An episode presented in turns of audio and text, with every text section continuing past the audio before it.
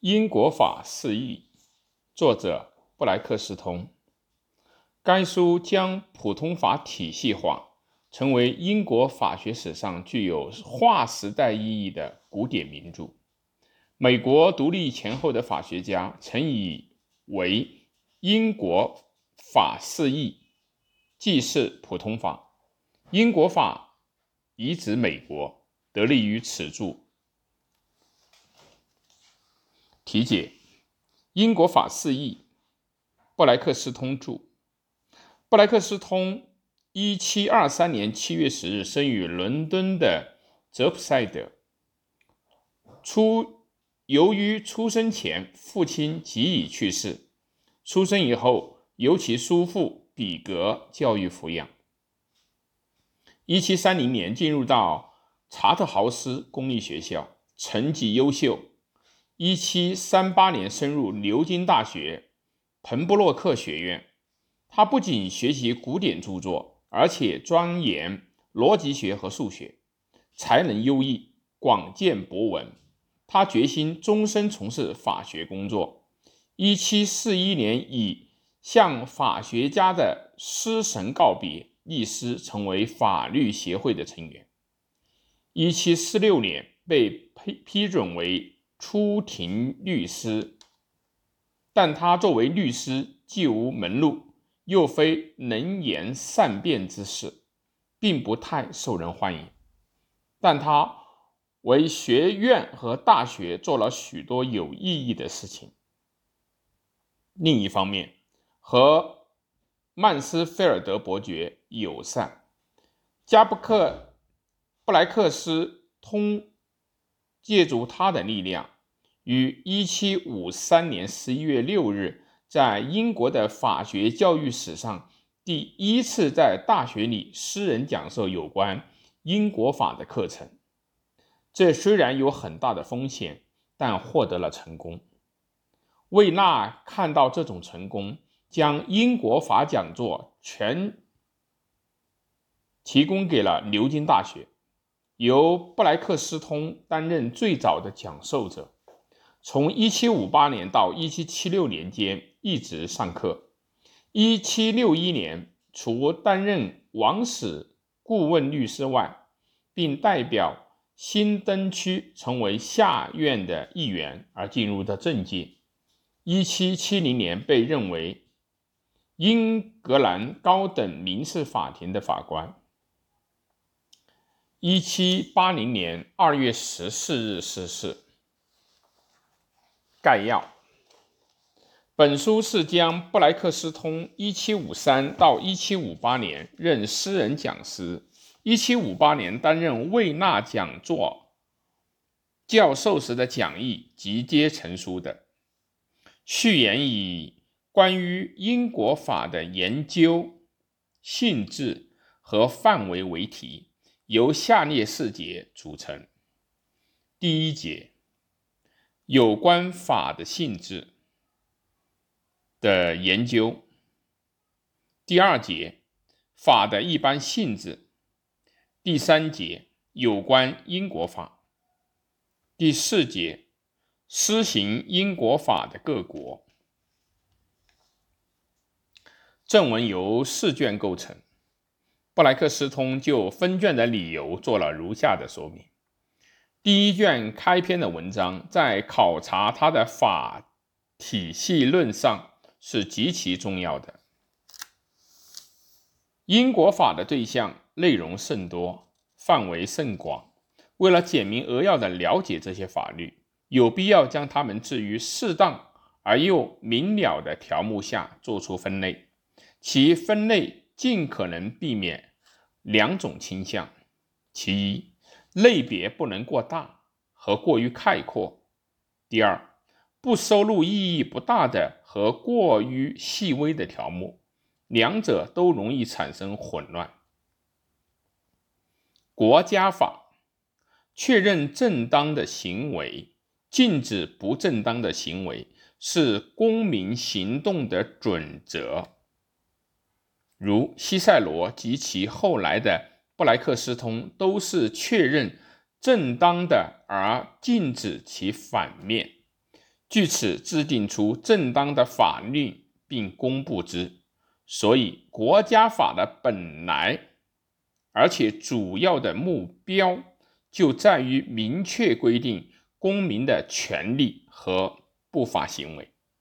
正因为如此，释义的时候必须遵循这种极单纯明了的区别。因此，需研究：第一，根据英国法所赋予的权利；第二，根据该法所禁止的不法行为。但权利需服从另一小分类，即第一，与人格有关且从属于人格，故称为人的权利；第二，获得物质或与人格无关的东西，被称作为物的权利。不法行为亦可以分为两种：第一，单纯个别权利的侵犯，仅仅影响个人。这属于民事侵害的私的不法行为。第二，侵害普遍的属于社会性的权利，对社会产生影响，这属于犯罪的公的不法行为。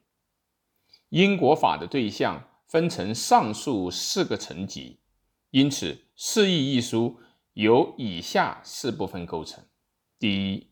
据以取得或者丧失人的权利，有关人的权利；第二，据以取得或者丧失物的权利，有关物的权利；第三，根据法律对于私的不法行为进行救治，有关私的不法行为即民事侵害；四，预防。及刑罚的手段，有关公的不法行为及犯罪。如上所述，本书由人的权利、物的权利、私的不法行为、公的不法行为四卷构成。第一卷关于人的权利，以第一章个人的绝对权利开始。第二章虽涉及到法人，但这里主要是论述人法，相当于现在的基本人权的概念，这是第一章的主要内容。第二卷关于物的权利，从一般的权财产开始论及，根据遗嘱、遗产管理等的权源。共分三十二章，前十二章主要阐明不动产的种类，中间的十一章阐明取得的根据，最后的九章阐明动产种类及其取得的根据。值得注意的是啊，在三十二章中，至少有二十三章涉及不动产，而契约法只在第三十章。赠与、转让及根据契约取得的权源中有所论及，而且在第二卷的全部五百二十页中，契约法只占了二十八页。第三章有关私的不法行为，从第一章当事人单纯行为引起的不法行为的救治开始。而以第二十七章横平法院诉讼程序结束这一卷提到了法院的种类、组成、管辖权、侵害人的权利和物的权利的不法行为、侵害动产和不动产的不法行为，以及审判的种类、执行等等。在同一卷中，除论述实体法。和程序法以外，对不履行契约，仅仅认为是单纯的不法行为，并没有明确的认为是不履行债务，还以诉讼方式为中心，对此进行了说明。第四卷是有关公的不法行为，从犯罪的性质及其处罚开始，直到关于执行。共三十二章，在加进了英国法的起源、发展以及逐步的完善的一章，主要阐明犯罪的种类、审判的程序，并在最后的第三十三章中论及英国法治史，特别是论及可称为宪法史的内容。在最后一章的结尾部分，布莱克斯通非常简要地表述了英国法的基本精神和从英国法释义中观察到了些什么。我们在探讨的过程中，从本卷和以前各卷中亲眼看到了这样一些事实，即有关人的权利、物的权利。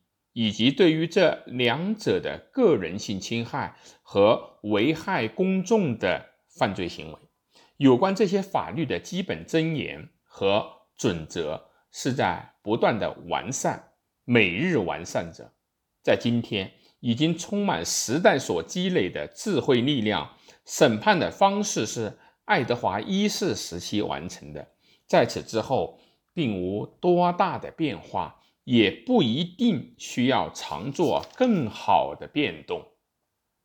我们的宗教自由在宗教改革时已经充分的确定，但因为我们市民以及政治的各种自由在查理王朝复辟后并没有彻底全面的恢复，直到幸福的革命时期也没有被充分明确的承认并予以释义，所以。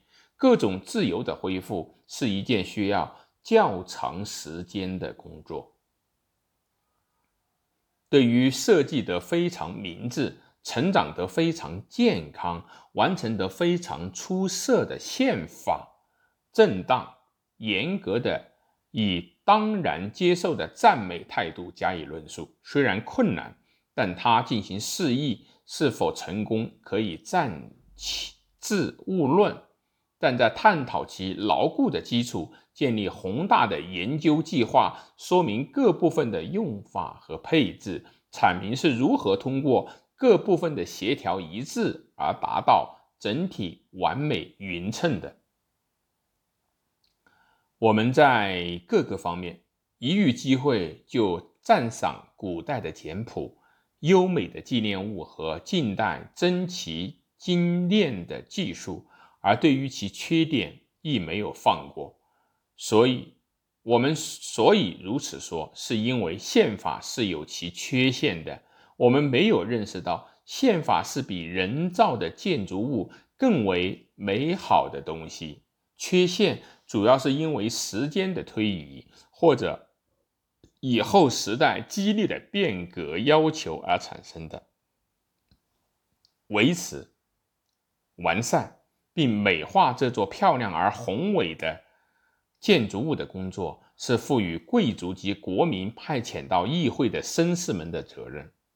应保护英国的自由，是他们享受该自由而应尽的义务，也是他们对传留下这种自由的先祖应尽的义务，而且是人类最美好的天赋权利。